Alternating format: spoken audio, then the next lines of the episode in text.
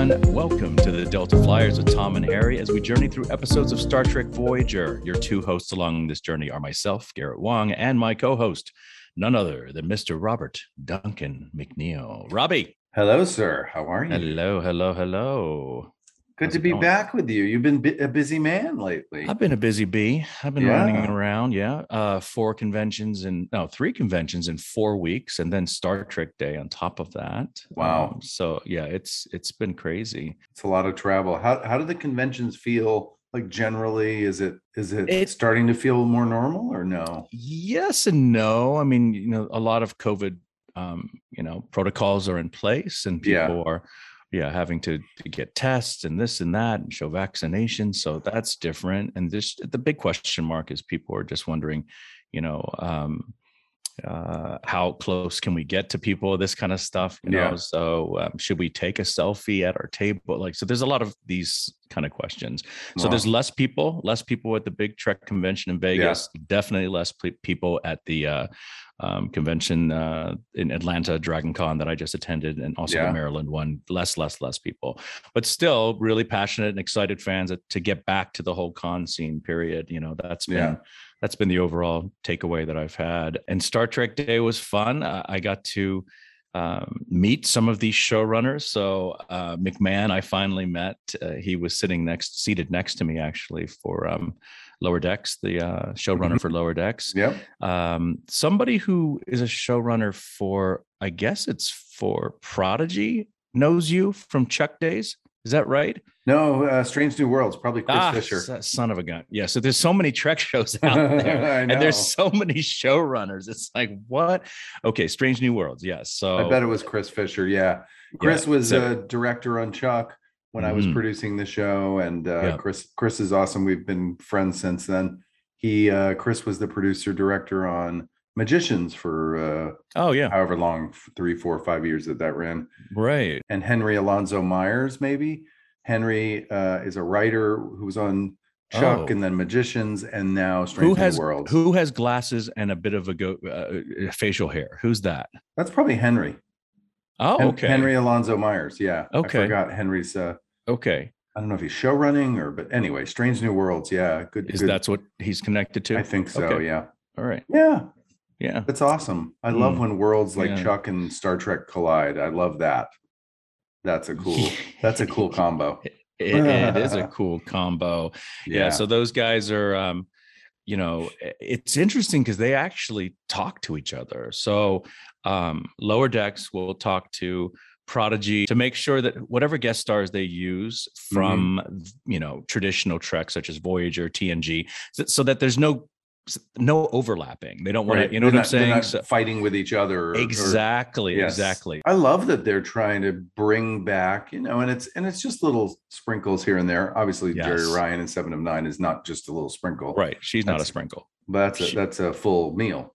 That's But, a full uh, meal completely yes. yes When we're using food metaphors, yeah i love that that is a That's- main course, and I was a condiment on, you on it is- lower decks. You were you were a con- were you a condiment? I was Yeah, like the were- mustard, spicy you were- mustard. You were spicy mustard. Yes. You you or maybe you were Grey Poupon. I don't know. I was. but I, I'd rather be Grey Poupon. you Thank would you. be Grey Poupon. Yes. Well, it's funny that you have these food metaphors because this is what I've been saying to people when I was at Dragon Con. I was talking to people in my panels saying, I know who who here is it's who here is a newbie? Who's who's here for the first time at Dragon Con? And you know, a smattering of people would raise their hands. And I would say, Well, guys, you are experiencing an extremely um, abbreviated yes. form of the convention. Essentially, you guys are, are eating vegetable spring rolls. You have an appetizer. this is the exact exact uh Yeah. you You're know, just getting a verbiage that I little use. Yeah. appetizer. Just get a little appetizer. It's like a and then yeah. yeah. It's like a back- share family share plate. And I Something. said, you just- exactly. I said, wait until the masks are no longer a mandate and we're past this. And then you Yes. get the full pad thai entree noodle dish, right? That's what I've been telling people. So nice. there you go. Right. Okay, man. Um Uh, I'm what is excited to watch. is it this week? Oh yes, I should even I should probably say the name of the episode yes, first, we got to talk. okay. Give it to me. The Raven is The the, of the Raven. episode. Yes. Such an ominous title. Yes, it is. right. A little Edgar Allan Poe, maybe. Let's Uh, go watch The to it. Raven. Let's do it. Okay. See you in a minute. Hey everyone. We are back from watching The Raven. The Raven, yes. The Raven. Yes, Raven. yes. Very interesting episode. Yes. Very interesting. You, you know, Mhm. you had mentioned the Ravens NFL football team, and I have to say that the uh, B'omar aliens looked like they were wearing football helmets in this episode. They had The- this like safety bar, safety around the ears, you know, protector, safety. Yeah, it looked like a tackle football, American Okay. football helmet. yes, it did, but it also looks like something else. And I'm shocked that you didn't make this connection first. What else does it look like? Mickey Mouse ears? I don't know. Eh, no, and this is how Beltran always describes them. The catcher's mask. people. Oh, yes, they do. it look looks like a catcher's mask. baseball, yeah, major league baseball Yeah. catcher's mask kind That's of funny. thingy. Is that That's what how he- Beltran called them? Yes, because he would always refer to this episode and he would say, Hey, you remember uh remember the episode with the catcher's mask people? And I would sit there and I like I would think, huh? Because I wasn't in any of those scenes. You weren't in right? any? No. No. So my bet was right. One of us was in a lot of it, and it was you. You were in a lot of these scenes. I okay. guess I was. I was in medium amount, but I mean, I mean, you were in all the scenes. but we'll where- talk about the- that. yeah. I, I yeah. Yeah, but his there's a reason I don't remember me being in it. I feel like I was not invested in this story. Like watching it, I was like, All what right. am I playing? Anyway, we'll get into that. um, but have you ever heard him talk about this episode about these two aliens? the Yeah, now that you mention it, I feel like the Yeah. catcher's yeah, the catcher's mask episode. right. I And feel like I remember him saying that, but I didn't put it all Yeah. together. so what this. what he would say is he talked about the difference in um the dialect or the difference in the voices between the two guest actors that were supposedly Yes, of the same from the same alien race? species right so Yep, played by yep. richard zobel richard j zobel who passed away unfortunately in Yes, 2005 that. and mickey Cottrell. Um so these both of these individuals are both americans but the way beltran tells a story one guy is extremely new york which is not true. His his voice sounds more just american right? But the way beltran tells a story he's like you've got these two aliens and one's talking like this. If you want to go through our territory you got to do these things. And he, he does this kind of a almost like a de niro voice right? And then the other guy he does this very british and very shakespearean and you must adhere to our guidelines when you Well, approach our so you know That's Mickey Cottrell. Mickey he Cottrell, Was yeah. from he was from the South. He was like He from is. Kentucky or something. or arkansas or Arkansas or something like You're that. right So he's Right. got a because I picked that out right away. I was like, Yeah. wait, that's a southern twang in there. but it's southern twang mixed with like he's This like he's doing Shakespeare. Like he's Yes. yeah, he's like a very Yes. classically trained, you know, actor sounding voice. Does that Mhm. sound right to you? Yeah. yes. So I, th- I think actually Mickey Cottrell, hmm, he had a line in here that like he had a line where he said something like maybe our uh, translators are not working or something but the way yeah, he yeah, said yeah, it. The way he with such it. attitude and such a southern passive aggressive Right. Thing that I was I'm very familiar with that southern smile while you stab put a knife in someone's back. They all bless you, bless, Bless his your heart, bless her bless heart, or bless their heart. heart. Yes. Um, but the, the way Beltran tells it, it's always mm-hmm. been this heavy, heavy New York accent guy And and, really very British guy. Oh, but now that I listen to it, it's that's not it. It's Yeah. actually a very American sounding guy, and then And someone who's southern who's got a southern but but aristocracy. aristocracy sounding Yes. voice. Yes. Yes. Okay, The Raven teleplay by Bryan Fuller. First episode that I know of that Bryan has got his name on. Yes, but not only teleplay, he is uh half credit story by Bryan Fuller and Harry Harry Mm-hmm. Doc Kloor. So um Harry Doc Kloor and Bryan share the the story credit. But Mhm, yes, this is mhm. the first teleplay by Bryan. Yeah. So and I liked it. I think he did a great job with this. I think he did a uh, great the job. script. I mean, Bryan, when he came on to our show as a writer, I remember he was one of the first people that I was aware of being a fan.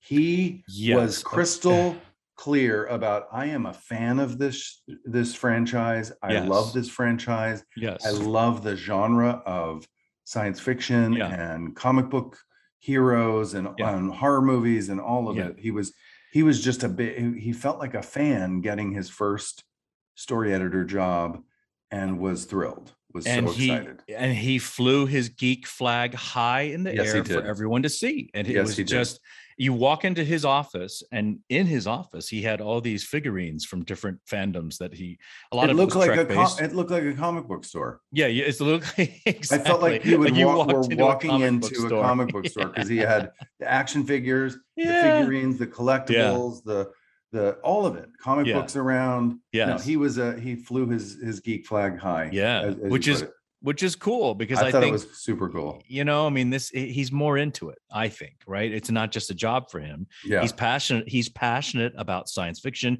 he's passionate about star trek Yep. so that was what's so great about bryan and LeVar Burton came back and directed that's again. right Yeah. yes what was levar's first episode that he directed i can't remember now I don't know. He I thought this was his first episode no, I don't think so. it was something else then Yeah, I'm trying. He yeah he directed um Ex Post Facto in season one or oh hello okay so then that so- that would have been his first one then so Yeah. this is his second sec his sophomore effort Yep. right okay or hey, maybe even Maybe his I, I feel like he's done more. I feel like he did eight or ten episodes. I do us. feel that too. I do. He did a lot of too. episodes. Mhm, mhm. I do remember when LeVar would direct, he had a golf cart on the lot. Maybe he had an office. I think he kept an office on the Paramount lot after Oh. after Next Gen went went down. he had his own golf cart, Is And he had a golf recall? cart on the lot. Hmm. And I remember him coming over in his golf cart and he would smoke cigars outside. Yes, that's you right. remember that? I remember the cigar smoking And he'd sit while in sitting in the golf cart. He's sitting in the golf Yes. cart, smoking cigars. smoking the cigars between shots. He was eh. very sophisticated, a very eh, honestly, I was I always thought he had style, he Yeah. had sophistication, he was like the epitome of that Hollywood lifestyle that I was just like, oh my God, look at LeVar. He's Maybe, maybe he had a say in casting Mickey Cottrell and his sophisticated delivery of his maybe lines. he did. Maybe he did. Yeah. Yeah. Let's do our our um poetry synopsis. Yes, let's do a poetry synopsis. Okay. Absolutely. Abso-frickin-lutely. My haiku synopsis for the Raven is as follows Seven has flashback, wants to rejoin collective. She faces her past. Ooh, that is much better than the Netflix synopsis. yeah, now I you think know what's Net- happening. Netflix should replace their synopsis of Voyager goes through an unknown part of space and they don't want him there. the xenophobic aliens. Yeah, no. That is that is Okay. the worst Netflix synopsis I think I've ever heard us read. It, It, is was it was poor. It's a it was, zero. It was substandard. Okay. All right, here we go with our limerick Let's- synopsis let's it. of the Raven. Neelix teaches Seven how to chew. Thank God he didn't feed her Leola root stew. Drawn into space by a Borg signal broadcast, Seven discovers a buried memory from her past. But at least she got to play with a big phaser rifle. Pew, pew. You and Rebecca are great at that. You're so good. I, I just want to say that that made me laugh so hard because instead of well, the pew pew was something I used in a prior um Oh, uh, that's right. poetry thing. That's so right. I think it, it was in the subconscious of either you or Rebecca. I don't know. And then the other thing, which I, I was gonna laugh so hard, you rhymed it with Leola roots, Leola roots too, but I thought it was gonna be some version of poo, and so that's why I was Oh. starting to laugh. Starting to laugh to giggle because yes. poop is funny. Poo is funny. Stew's Mm. not so funny. Stew's No. not funny. No, no. Can I hear one more reading of that, please? Just I just want to hear it. Neelix teaches Seven how to chew. Thank God he didn't feed her Leola root stew. Drawn into space by a Borg signal broadcast, Seven discovers a buried memory from her past. But at least she got to play with a big phaser rifle. Pew, pew. This is like sci-fi Dr. Seuss Yeah. in a way. I love it. Yes, it is. It is. Exactly. Thank you so much for that. Yes. yes. Okay, good job. Um, Thank you. Let's just jump right into this. Uh, this sucker. so Janeway, we open with Janeway and Seven in Yeah. Da Vinci's, you know, uh, Workshop, workshop. workshop. That's right. I love that set. I I wish we had set. done just like everybody knows. I would love to do more Captain Proton. I wish we had done a ton more. Yeah. because I thought it was great for our show. I, I wish we had done more Da Vinci's, honestly. Like Yeah. I thought it was really cool. Um, Janeway's trying to teach Seven about just relaxation and creativity you- and opening up her imagination. Yeah. Like being human means that you kind of get in touch with your feelings and you and you detach from tasks. I think they Mhm. talk about like, you know, uh, uh, Seven said something like, "Well, uh, I, when I was Borg, I was assigned a task, and when that task was complete, I was assigned a new task, and I just moved on. I d- did things that were efficient." And Janeway says something like, "Well, it helps my efficiency to Mhm. relax sometimes." Seven, and I Yes. thought that was great, great wisdom. I felt watching this that Kate Mulgrew really believed in these ideas. Like Kate was very when she's talking about creativity, because that's Kate's wheelhouse. Like as a human Mm. being, Mm. he gets into you, know, you can't have a lightweight conversation with Kate Mulgrew. Correct. Yeah. So this It's- this was right in line with her deepness whenever Yes. you deal with Kate off camera. Yeah. So on camera, Janeway getting deep about life is so right. and art and being creative. that's her. Yeah. That's her jam. That's her. That is jam. totally her jam. and I felt like as I watched it, I was like, oh, this is Kate. Like she's connecting with this material. Yeah. I think she probably really enjoyed filming this scene. You know. I think so too. mhm. Um, it was very funny with Seven touching the the clay, and it, it was just Yeah. like, Yeah. she was like pushed it up, pushed it pushed down, it down, pushed it pushed up, it up. sideways a bit. pushed- Yeah, it, was very funny. so funny and i just love in throughout this whole episode seven's answer to everything is that's inefficient that's Yeah. irrelevant that's what I, you know everything is Yeah. inefficient irrelevant doesn't matter it's it's almost Yeah. like a teenager Yeah. you know what i'm Yeah. saying like i don't care about this i'm bored you know kind of a deal Mhm. i also noticed i made note that jeri ryan's voice is so soft in this opening scene it's very soft it's very delicate it's not very you know commandeering i guess or or out out, out I will. there. s- I It's- will it's say tender that- voice. I will say that, and look, I'm going to jump all over my performance, so I'm going to be a little critical of this episode. Okay. because we film scenes out of order sometimes for actors it's really hard to track like emotionally where you're at hmm and actors really rely on the director or if there's a writer on set to remind you of these things even though it is our homework and our responsibility as actors hmm um, it's really helpful to be reminded of that and i felt like on this one there was a lot of like things weren't tracking to me like you what Mm. the point you're bringing out is like she was already very kind of vulnerable in a way that i think that Mm. character got to later on with the Mm. scenes with tuvok and all of that late late in the story hmm but i felt like we were already sort of playing the story Okay. here in a way Okay. that i don't so know it was I- premature. It was premature vulnerability. I you, think it Is what you're saying. Okay. I I, I, my note wasn't a criticism. My note was that I liked uh, it where it was. I felt like she was learning. Um, she was sort of the daughter role, and Janeway's Mhm. the mom role, and so she kind of fell into that. And I just, I, I actually was making a compliment about the way that it was. Her, her voice was No, more I think tender and soft. I think Jeri it. had some great highs and lows as an actress in the Mhm. episode. She did some wonderful work, but I Mhm. felt like that it, it was partially. I felt like the scenes it it it, it felt a little um Yeah. not a smooth linear journey. It felt like Yeah. it was sort of back Yeah. and forth from vulnerability to strength to Yeah. to um well, I it mean, I hard can to see- track. Yes, but I can see the merit of what you just brought up because if she started this opening scene with more strength and less vulnerability, Yeah. then there was a, there would be a place for her character to go in this episode, right? Where it's Yeah. to the points in the later later parts of the, this episode when she's dealing with Tuvok, where clearly she has to show that vulnerability. Yeah. Um. So yeah, okay, that's a valid point. It's totally valid. Yeah. I, I accept it. and Seven looks up and she's looking around Da Vinci's workshop. She sees some wings, and and uh, Janeway says, "Oh yes, he was, you know, hundreds of years ahead of of the invention of flight. Yeah. Just, you know, this the discovery of how to fly. He was way Mhm. ahead of it." And she looks at this thing, and then she goes into this flashback Yeah. um, of Borg and something happening with Borg. But what what struck me most about it was it was all in slow motion. Oh. And we never did slow motion on Star Trek. That was, Mm. th- I, I, in fact, the fans would know this probably better than me, but I can, I, I, I feel like you could probably count on one hand the amount of times we went into slow motion Slow-mo? on this show. It was Okay. very rare.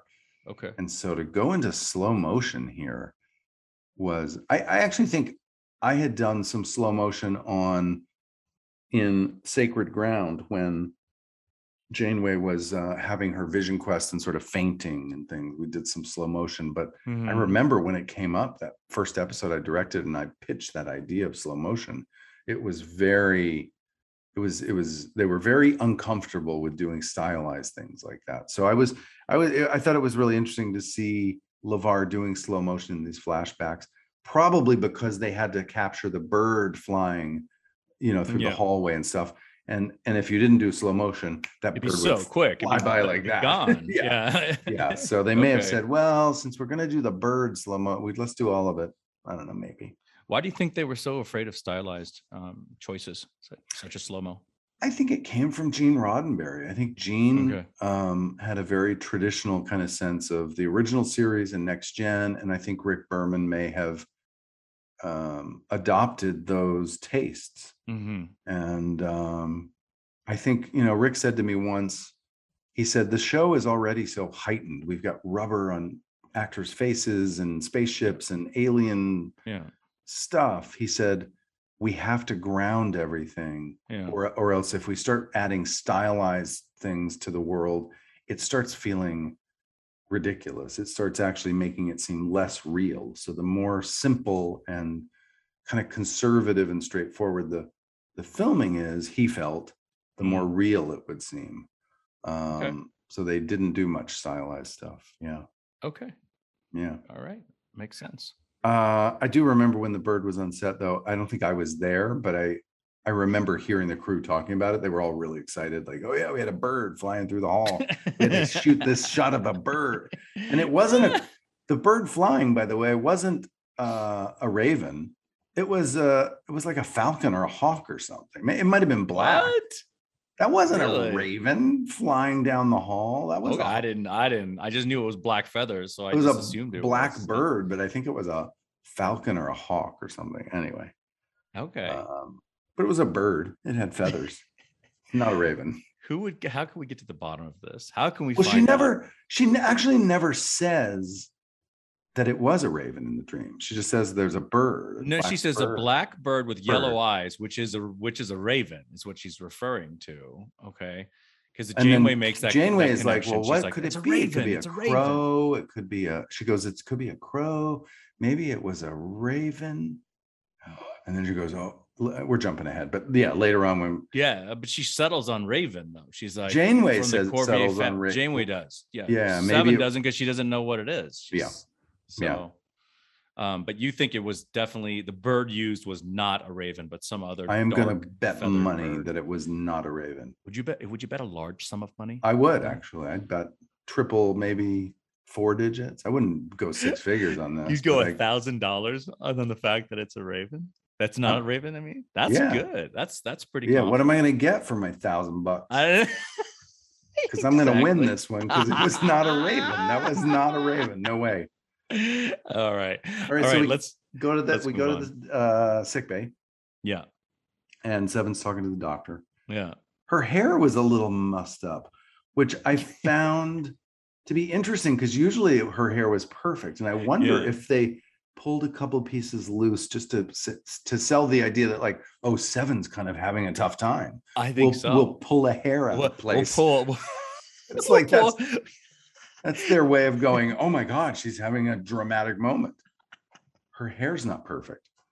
Uh, We're gonna pull out a strand from region 473, and Yeah. then we'll pull a clump out from here to make it Yeah. look like she's discombobulated. All right. Okay.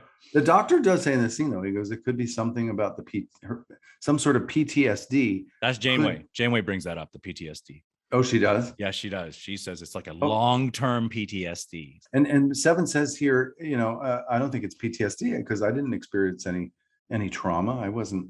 I didn't find it threatening when I was assimilated. Yeah, and the key word, the key phrase is Seven says she was raised by the Yeah, work, that's She right. said, they raised me, so I don't see them as threatening, right? Yeah.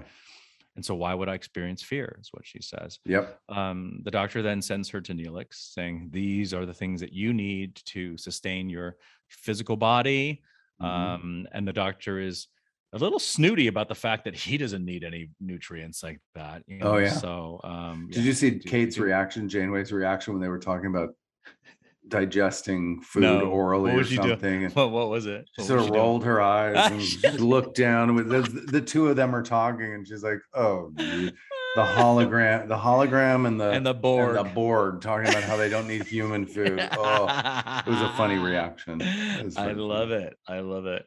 Yeah, the, the doctor literally says, "I hesitate." Talking about Neelix's cooking.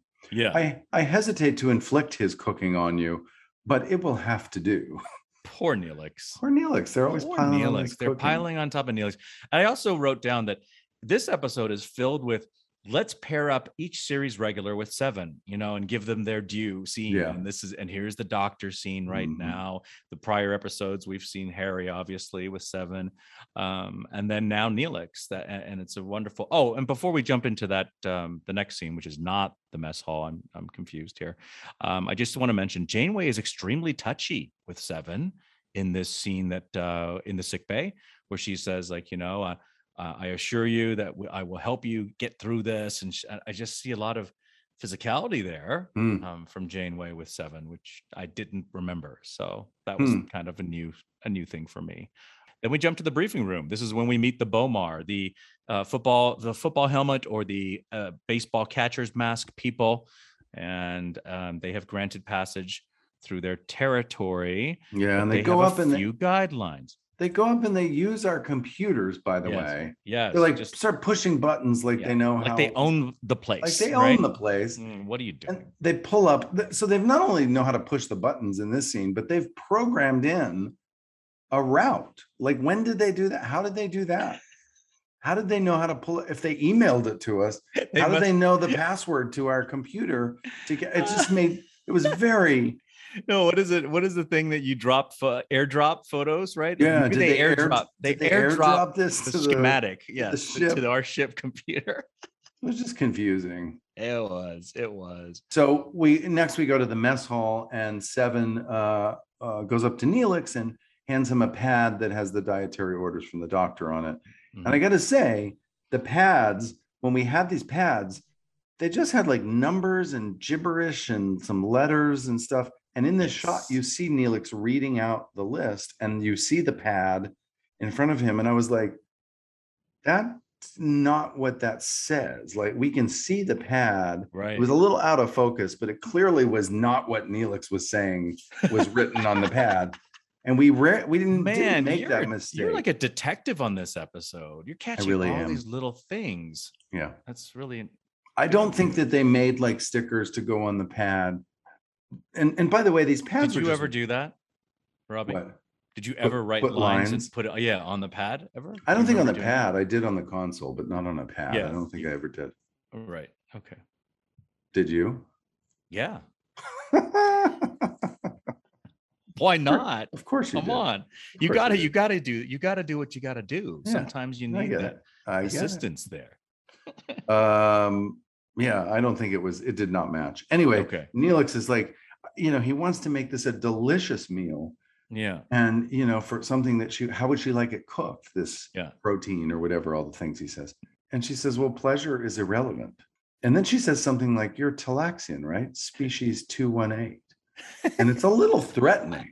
Yeah, it's just it, it is so off-putting that she sits there and looks at you, knows what species you are, lists your designation in the Borg archive, and yeah. then tells you your merits of your species, right? Yeah. Their dense musculature made them excellent drones. And I just love Neelix's Johnny Phillips reaction to they all. He goes, Oh, I, I, I didn't realize that. I mean, he just he's so funny in this scene, too, yeah. how he reacts to this. I love it.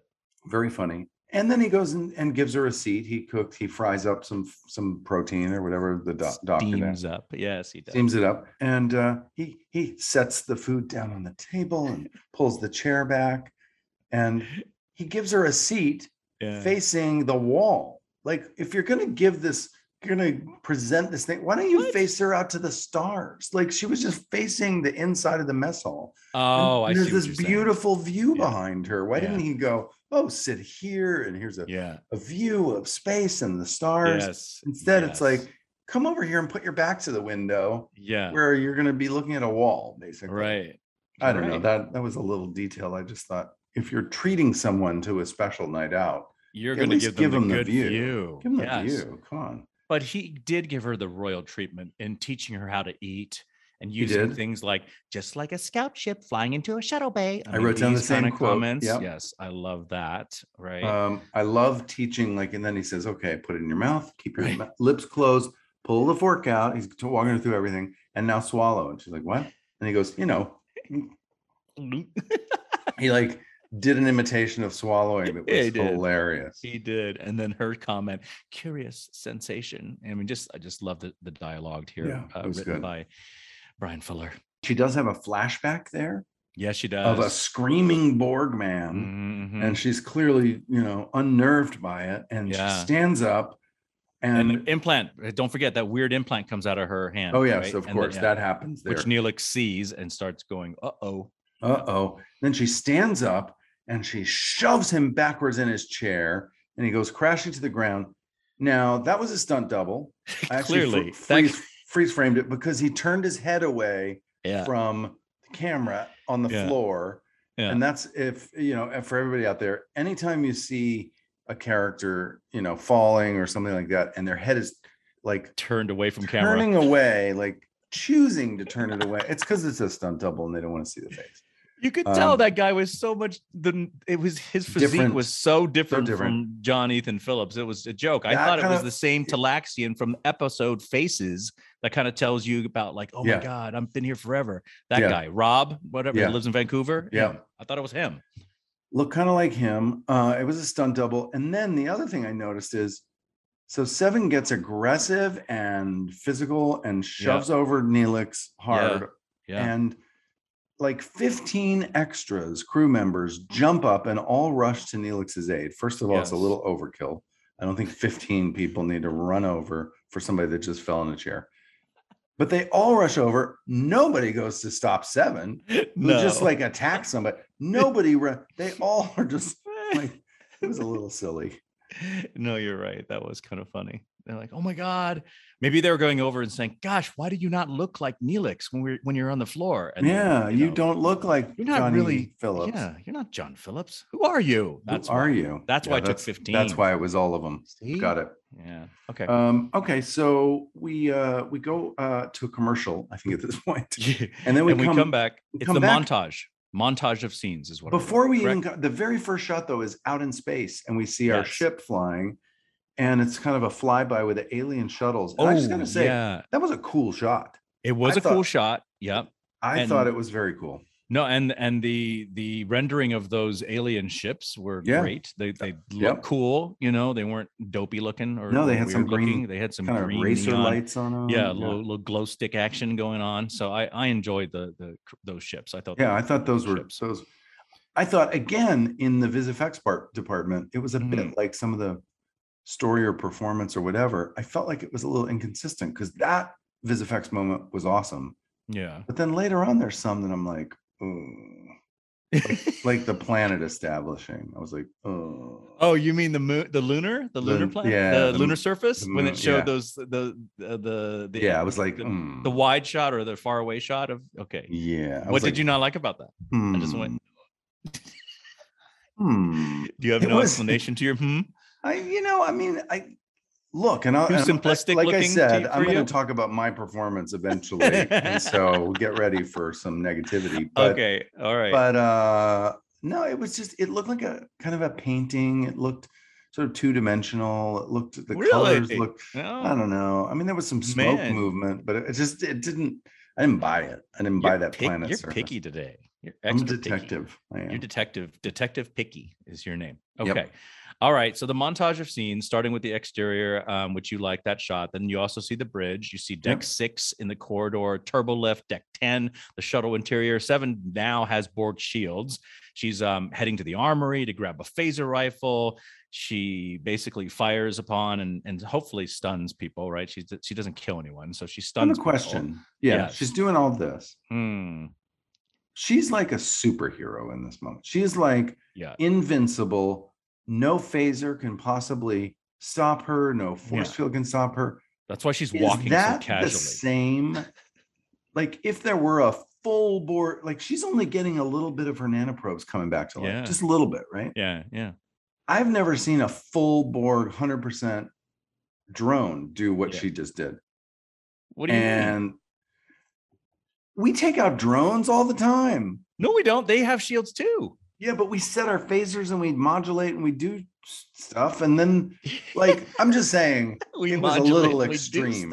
Okay. it was. You're saying she's like, too super Borg? She was, was too too Borg. superhero. I just All don't buy it. I don't okay. buy That's fine. like she was so casually walking and blowing past everything. Okay. Um, That's that's totally fine. That's and there were tons of low angles on her, and I was like, "Wow, we are trying to make her into a superhero." But I just Yeah. don't. I don't think the rules are quite work that way. That's not Okay. how Borgs work. I just, I don't know. I, Yeah. All right. Can I just throw one other thing in there that we have not talked about? yes. We haven't talked about the new suit she has on. We haven't Oh, even talked about it's like the rust it's- brown suit. it's yeah. br- it's the brown one, and I Yeah. it's, and it's I don't know if there's another brown one that comes later because this one had a in different lights. It had a different look to it. I yeah. think, Kind of right? like gray Yeah, or it was- brown or hmm Um, but I don't like the brown suit. I Okay. prefer the silver suit personally. And I remember when she showed up on set with the brown suit, and I made fun of it with Jeri. I was like, did they "Oh." make make it nice. did they explain that at all? No, there's no explanation to that. But I and I and I would joke with her. I was like, "Hey, wow, they gave you what color is that? Dookie is what I said." And so from then that point forward, every time she had the brown suit on, I go, "Oh, it's the Dookie suit today," is what I would say. And Yeah, it was a weird Yeah. color. It was a a very strange color. So she's a superhero. She steals the shuttle. Another rule breaker, by the way. The Mm-hmm. shuttle all of a sudden comes crashing through, bending the metal of of the, The cargo bay door, right? door. She We know how shuttles work. If you crash them into a ship, shuttles explode.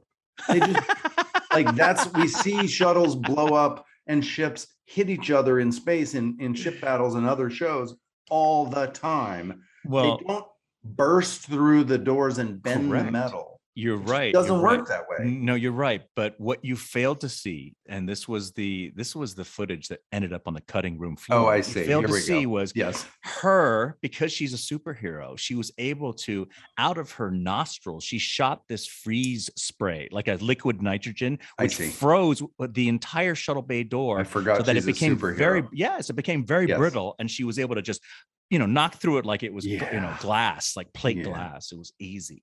So That's what I'm saying. Like, I feel like there was a lot of stuff in this that changed the rules of the game in terms of what Borg do, what Right.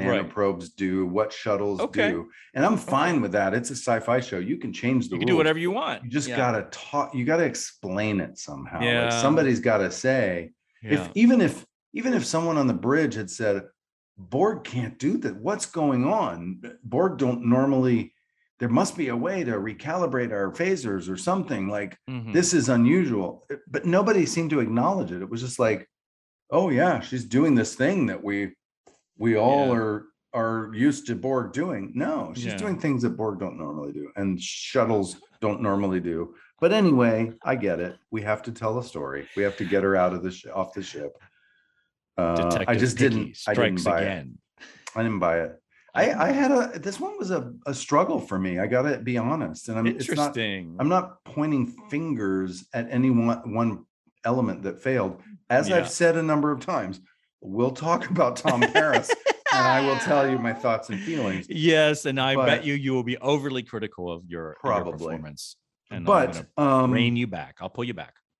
but I there were some wonderful moments. It was just a very inconsistent episode to me. Okay. Moments that That's I fine. loved and Mhm. moments that I just thought "Mm, I threw up in my mouth a little.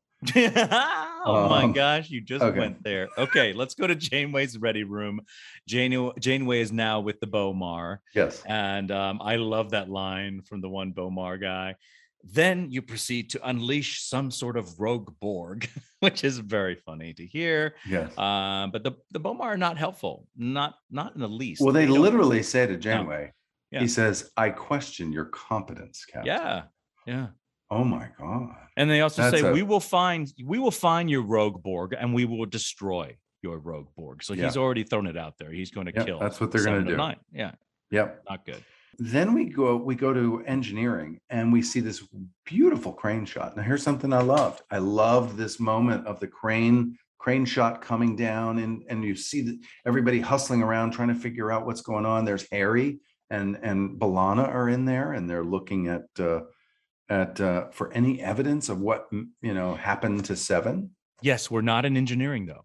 Where we're are the, we? we're in cargo. We're in the cargo bay. Oh, sorry. Seven's, her yeah, Seven's yeah. regeneration. That's what I meant. output. I said if I said engineering, I meant cargo. you meant bay. yeah cargo. I bay, meant it because it was a beautiful shot. I knew you meant it. Continue. And by the way, that crane shot at the top, I think Voyager was just about the last place I remember a film, a TV show film set using what was, I want to say the Fisher crane, the Zeus crane. It was a crane where you strapped the camera operator into a seat. the assistant was strapped into a seat as well. yeah. The big film camera was set on top of this crane and mhm, the two people were lifted up in the air along with Yeah. the camera to operate the shot.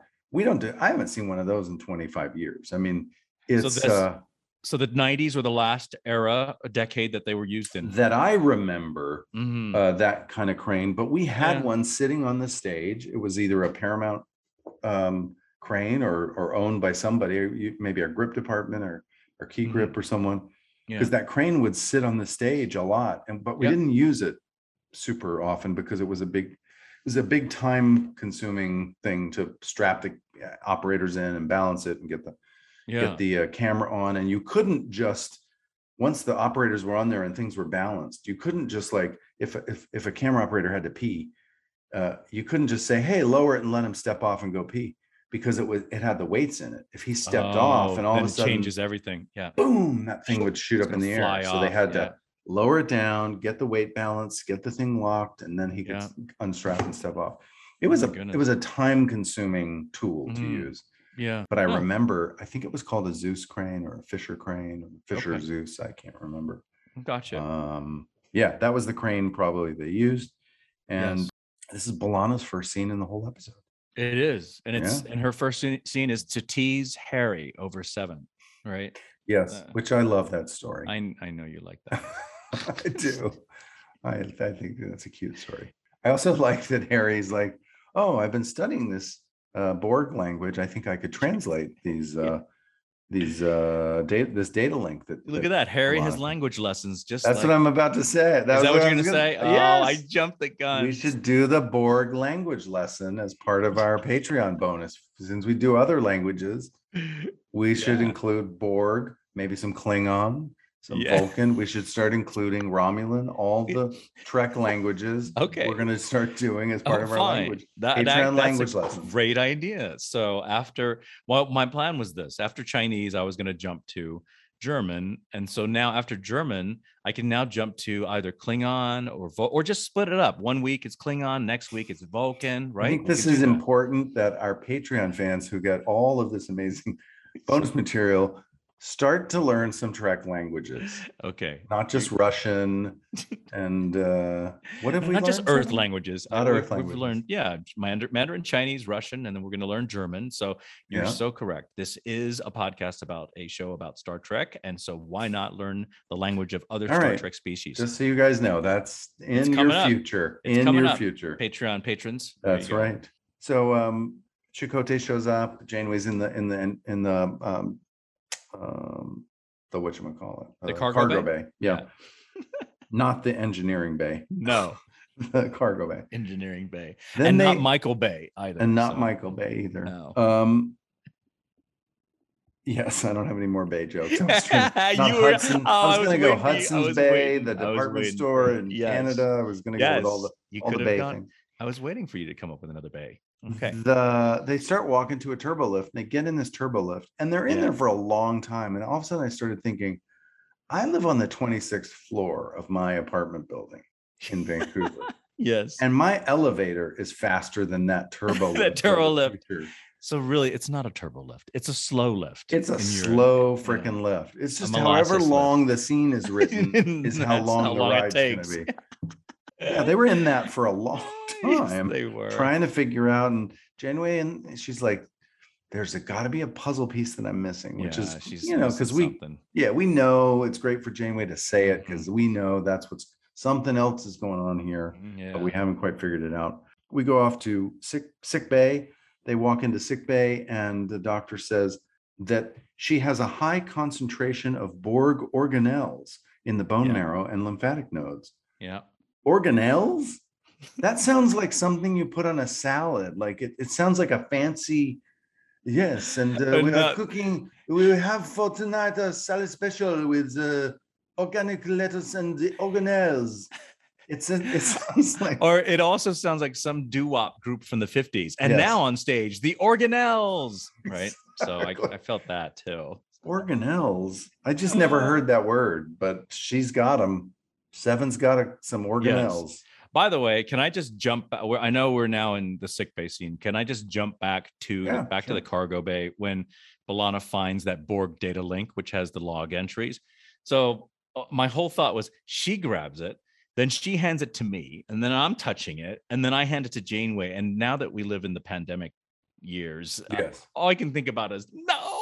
There's so many no- germs on that Oh thing. my god, there's no sanitization. There's no sanitization going on. Nobody is sanitizing. And I just kept Yeah. just I was cringing. And and Yeah. this is something that I would not do if COVID didn't if, if, it never happened. But I'm Yeah. definitely doing this now. So Yeah. did you did you also notice that when we were doing No, but I think about that sometimes as I watch our show because you Mhm. know we're 25 years away from a pandemic. We did, it- you know, there's no thought to. no.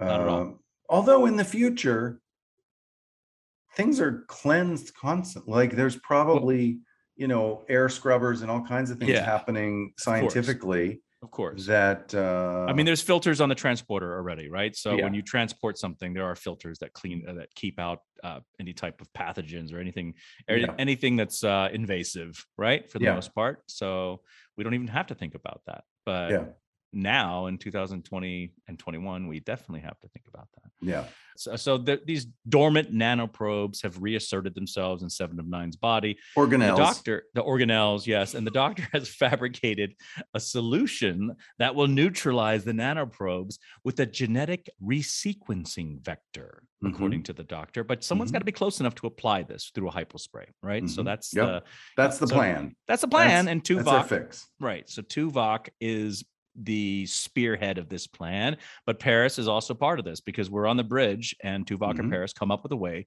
to get past the perimeter sensors, and Janeway gives the authorization to stop Seven with any means necessary if number one, the resequencer fails, and number two, Tuvok and Paris are unable to reason with Seven. So, didn't this kind of make you feel like, whoa, that's pretty hardcore? She basically gives the kill order Yeah, to Tuvok, like Yeah. you're going to take her out, which I thought was Yeah. kind of that's exactly. harsh, and I- I wrote yeah. that down. Like I didn't Janeway remember says that, They though. can I don't her. remember it's that, cold. it's cold cold. blooded. Yeah. Now this is the beginning of my hatred of Tom Paris's performance. oh boy, episode here it comes. because I'm like I had the same feeling. I'm like this is a scene loaded with some real um, stakes and some real kind of darkness and were you I felt casual? like I was just playing this like generic he- hero in space who has lots of information and I, I don't know what I was playing, but I, I don't know if I just didn't break Well, this down from like what is really going on, not just about me. I felt like it was a little bit about my line, my line, my line, disconnected from story. And this was the beginning of all of it. Like I felt that way in the shuttle. okay. I felt that way. I, I, I just felt like, wow, I don't know where I was yeah. in this story because I don't feel connected to it.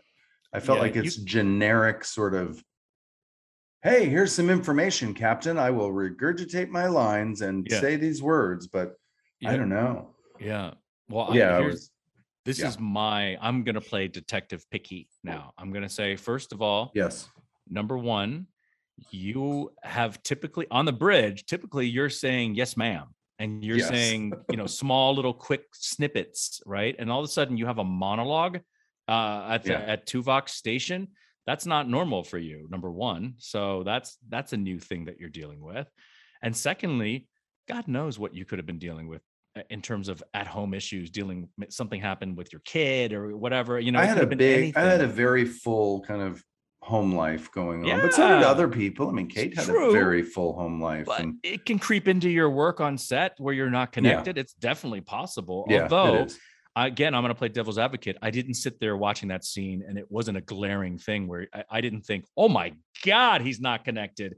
So I think it's It was just your performance generic. is- It was. It was. It's. I don't think it harms the episode. no, I it don't didn't harm think- the episode at all. don't but I know big- that you could have zhuzhed it up for Oh. sure. I felt like it was just disconnected from a real, true human experience, and it was all Understood. very, very uh, generic. Like I said, just generic hero talk that was Yeah. not real in in hardly any way. And I don't know, it just felt felt like I was disconnected from the, my scene partners, from the Yeah. other actors, like not Yeah. really kind of riding that wave with them of what's going on in the scene and the story. I was just sort of, I don't know, it was it Mm-hmm. Yeah. was the stiff sci-fi talk, you know. Uh, anyway, hated it, hated it, hated Yeah. it.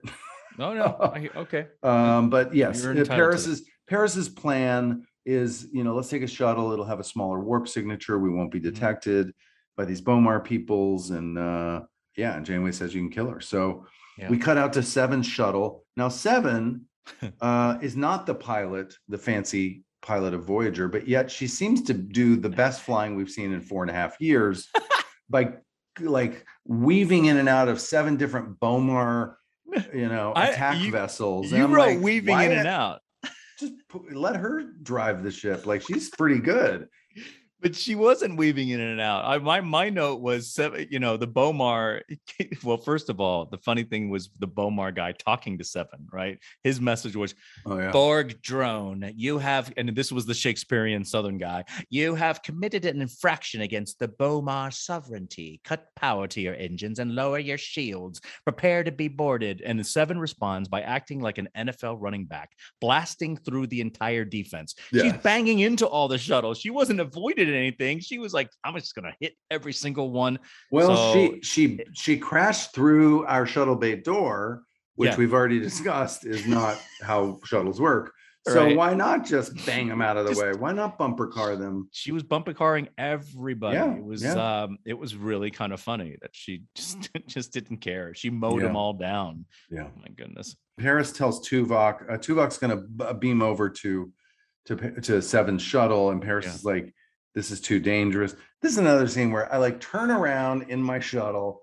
I'm like kind of leaning back. I'm like, Tuvok, buddy, come on, let's talk. Just a couple of guys talking, right, Tuvok? I was like, why am I playing?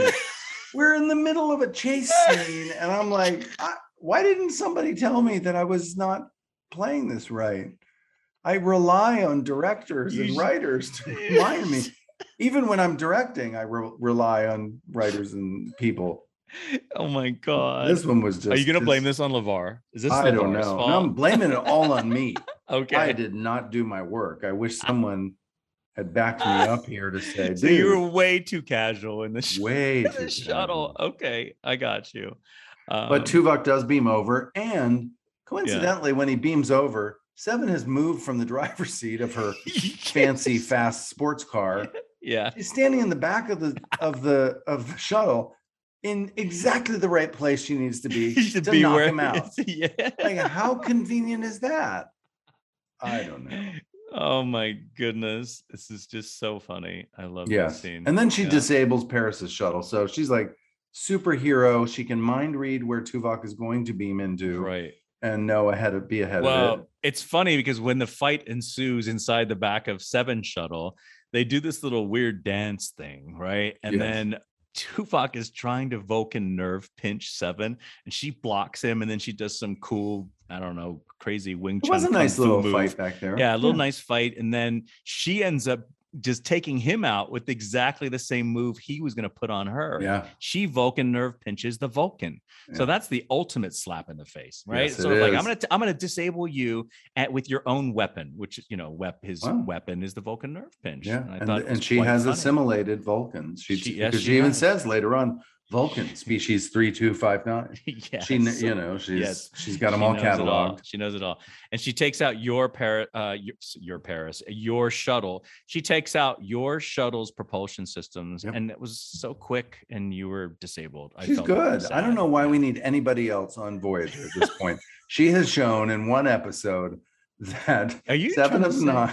I'm just saying. Can we all go to the holodeck and allow Seven to be on the bridge? yeah, we could just have a can- she can vacation. fly the ship. She, She can, can fly be the ship, weapons, can- tactical, all of it. yes, yes. She's like a one man, a one person else. army. She's a what she superhero. She's a Superhero. superhero. Yes. Okay. Oh, so inside the sh- shuttle, Seven has erected a force field uh, to keep Tuvok at bay, Mhm. and then Tuvok starts quizzing Seven, like, "Why Okay. are you doing this?" By the way, here's here's another inconsistency. This yes, is Detective is- Picky. What this is where I'm with? Detective Picky this time because Yes. So, uh, our camera team would occasionally use filters on the camera. They would use, uh, Yeah, correct. depending on what the look is. Sometimes, often for uh, any performer that that we wanted to uh, appear more attractive, or they would Uh, use yeah. a glamour s- filter, A certain- softer filter. soft filter. yeah. Marvin Rush was always very thoughtful of, in particular, the ladies on on the show Yes. so that correct. he would he would light them with a little more attention he would Mhm. often use a glamour filter to give them a Mhm. little more glamour or Yeah. be- beauty the Yes. perception of softness and beauty Yes. anyway so all that said to say all of a sudden in the middle of the story i see like the glamour filter 5000 come out Yeah. in the scene for for for seven of nine and i'm like Okay. wait a minute we haven't used that look on her in any of the previous scenes like i could see if every time we cut to seven she's got this sort of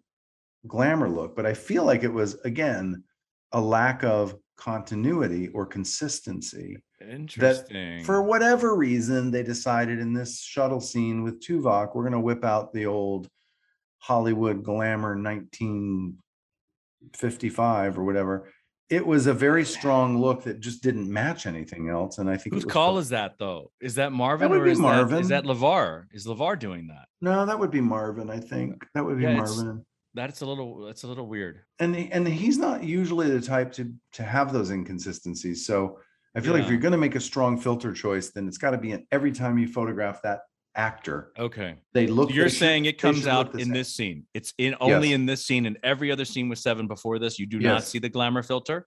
Okay. I do not think so. No, All right.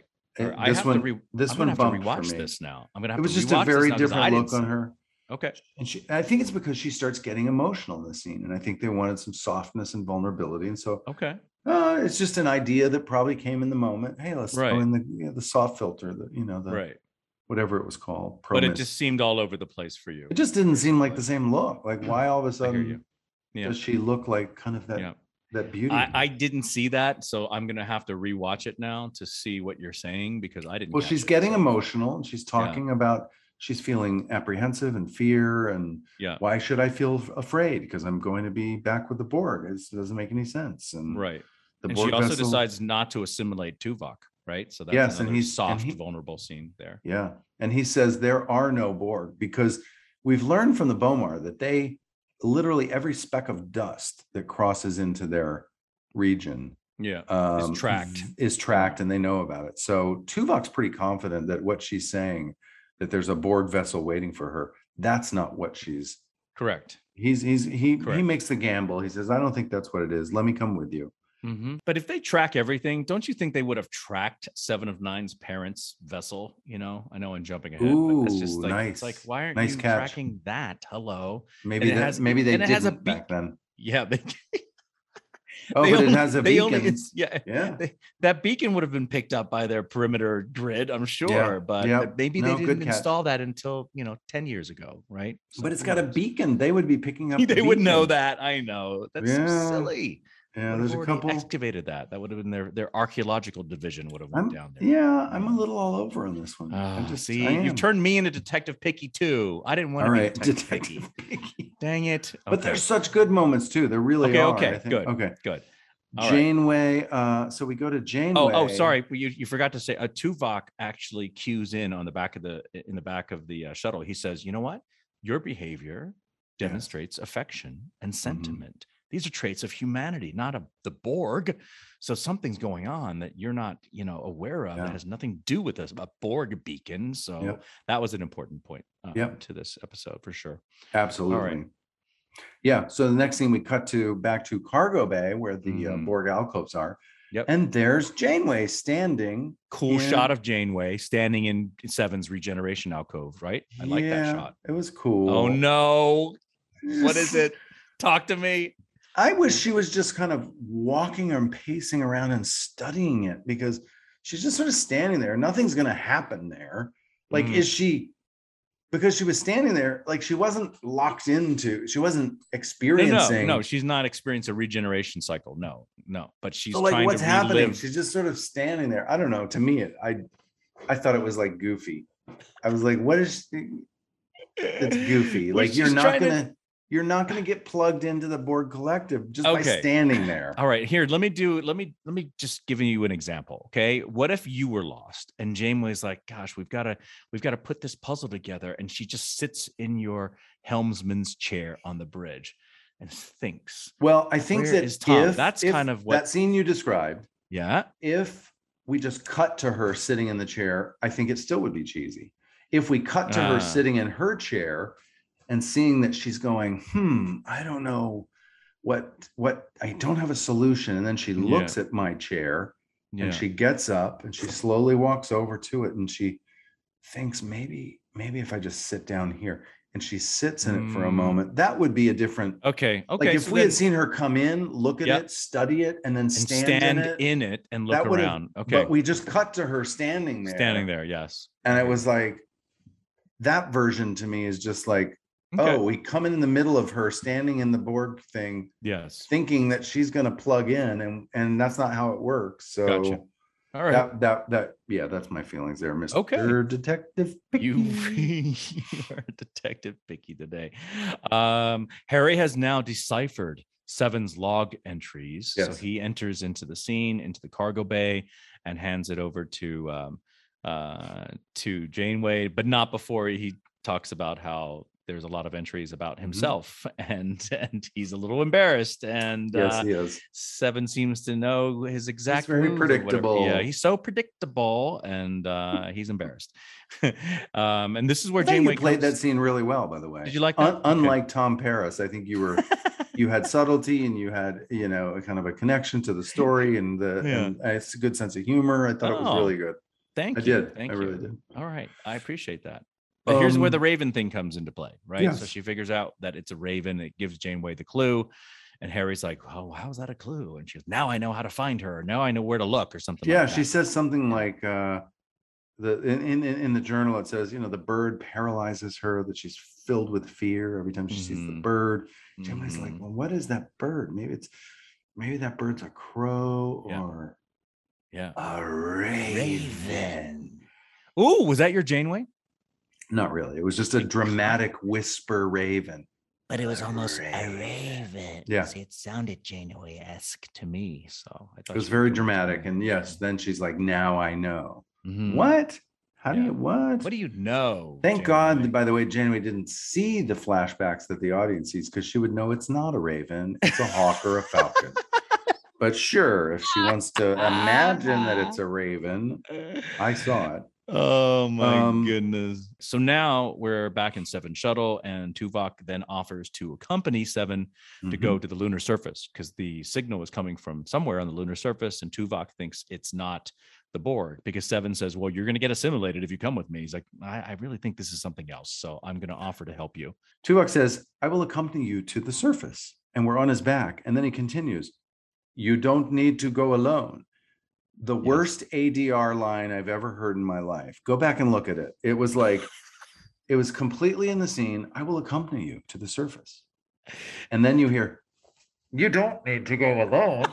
It was horrible. It was like, so, it didn't sound like it was in the same space. It was like, how did that get on the air? It was uh, my God, you're Detective Picky. I didn't I didn't catch any of this. Go so back and look clearly, at that. It's clearly line. looped and it's clearly you added don't in. need to go alone. you make it sound like he's underwater in it, in it or something. I don't know. It's a different It was recorded separately, you, wait, and it was think- not mixed well. It was just- okay.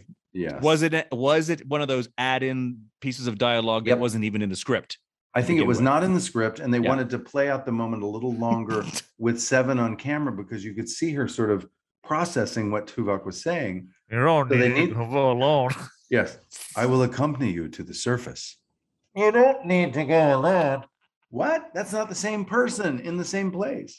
was bad. Make it sound like he's Bane from the uh It was bad. Batman world. Okay, let's move forward. Um, Paris, you're now in your shuttle and you're debriefing Janeway about what's happening. Picking right? up an unusual sig- signal, an M-class moon orbiting the fifth planet from a yellow dwarf star. Correct. Yeah, that's what Paris is saying. Right. This is okay. this is this is not as bad as some of the other Paris stuff I felt like I was doing. I felt like at least here I was piloting and, Yeah. and so I'm delivering information and I- Okay, it seemed so- to have stakes. This was okay. I'll give You're more a, satisfied with this s- line a delivery. solid C. Yes. Oh, one. you give it a C. Still, still average. Okay. Oh yeah. All right. So very now we go to the I said B'omar B'omarian um moon surface. Can I use B'omarian? Beautiful gonna- planet shot. Yes, No, and uh, you hate you hate that shot. You I think it's like it. so simplistic. You think it's too two dimensional. It looks like a painting to you, correct? That there's Yes. not a three dimensional. I did not like the planet shot. Did not like it. I felt like it was some recycled elements of lone pine mixed with some some steam rising up that didn't seem like it was in the same dimensions or Ah! perspective. I just didn't Oh like that planet God. shot. Okay. But we've had, like I said, yeah. it was a flyby that I think was some of the best ship shots I've ever seen with the shuttle. right. So there's Like, some amazing shots and some and shots that you question. I I hear you. And then um uh seven and two. And by the way, uh, every time I type in seven on my uh, little, you know, my Notes. iPhone, it yes, it autocorrects to Sven, S V E N, the Swedish Yes. male first name. So I get right here. It says Sven and Tuvok track the Borg signal. That's a different Um, story. That's a whole different very story. different story. Tuvok, she is very nervous. She sees a partially Yeah. assimilated Federation vessel, Mhm. and she says, "I think that looks familiar." Tuvok says it's a Federation vessel. Yeah. Um, all of a sudden, she has a flashback. Papa, Papa, help me! yeah. So she calls her dad Papa a lot, which Yeah. I th- that sort of jumped out at me here. A very sort of old-fashioned name, Uh, and That's like Scandinavian way to call your dad. It sounds like to me. yeah, Right? Papa. Papa. Yeah. Or it, it sounds like something you might call a grandfather, but not your dad. That's isn't that pop pop? Is what Pop pop, say? maybe. I just wish, I wish that instead of Papa, that she had said Daddy, or something a little Yeah. less formal, less old-fashioned, less dated. I don't know. Maybe I'm just wondering if they went off of like, you know, like East um Northern European, right? So Scandinavian countries. maybe her Scandinavian. Yeah, maybe. her I heritage. I don't know. Maybe. I Okay. just I it it it didn't it didn't feel as um vulnerable or emotional as the word daddy, but Is that's daddy. just to me. Okay. Um That's fine. Yeah. Papa, help me. She has a flashback. Um, we realize that the Raven was her ship in the Mhm. sequence that Yeah. comes out. And she starts- yeah. Um, Jeri Ryan starts a very vulnerable kind of realization and, and memories coming back to her. that Mhm, She mhm. remembers her birthday when she had uh when she was six, six candles and one to grow on. Yeah. Um, tells the whole story. Very, very human moments here with Jeri and Seven. Yeah. And she kind of reverts to a childlike state, right? She's kind of going She does. She that. goes Yeah. literally climbs under the Mm. console like she does in her flashbacks. Yeah. So she's sort of reliving some of this through her imagination, which is part of our theme. It's our, yes. you know what what Janeway has set up in the first episode, first That's scene. right. That's right. Um, she's reliving it and really experiencing it through her imagination and these memories. Mhm. Um, I love when Tuvok the uh, they start getting attacked by the B'omar.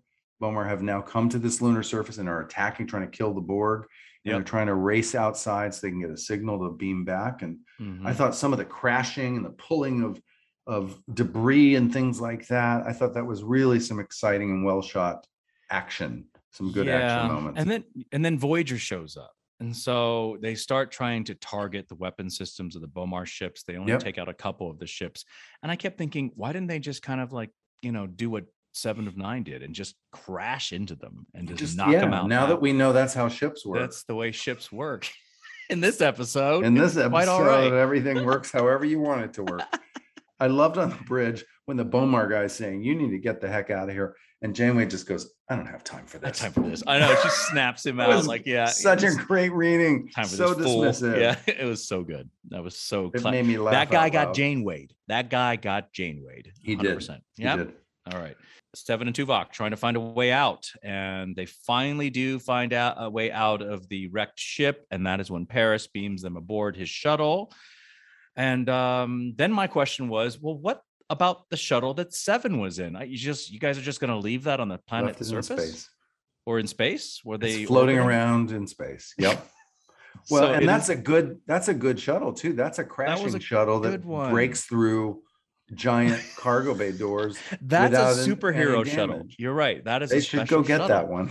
They need that one because it clearly has some crazy titanium shielding or some extra Borg shielding that it can just break through shuttle bay doors like nothing.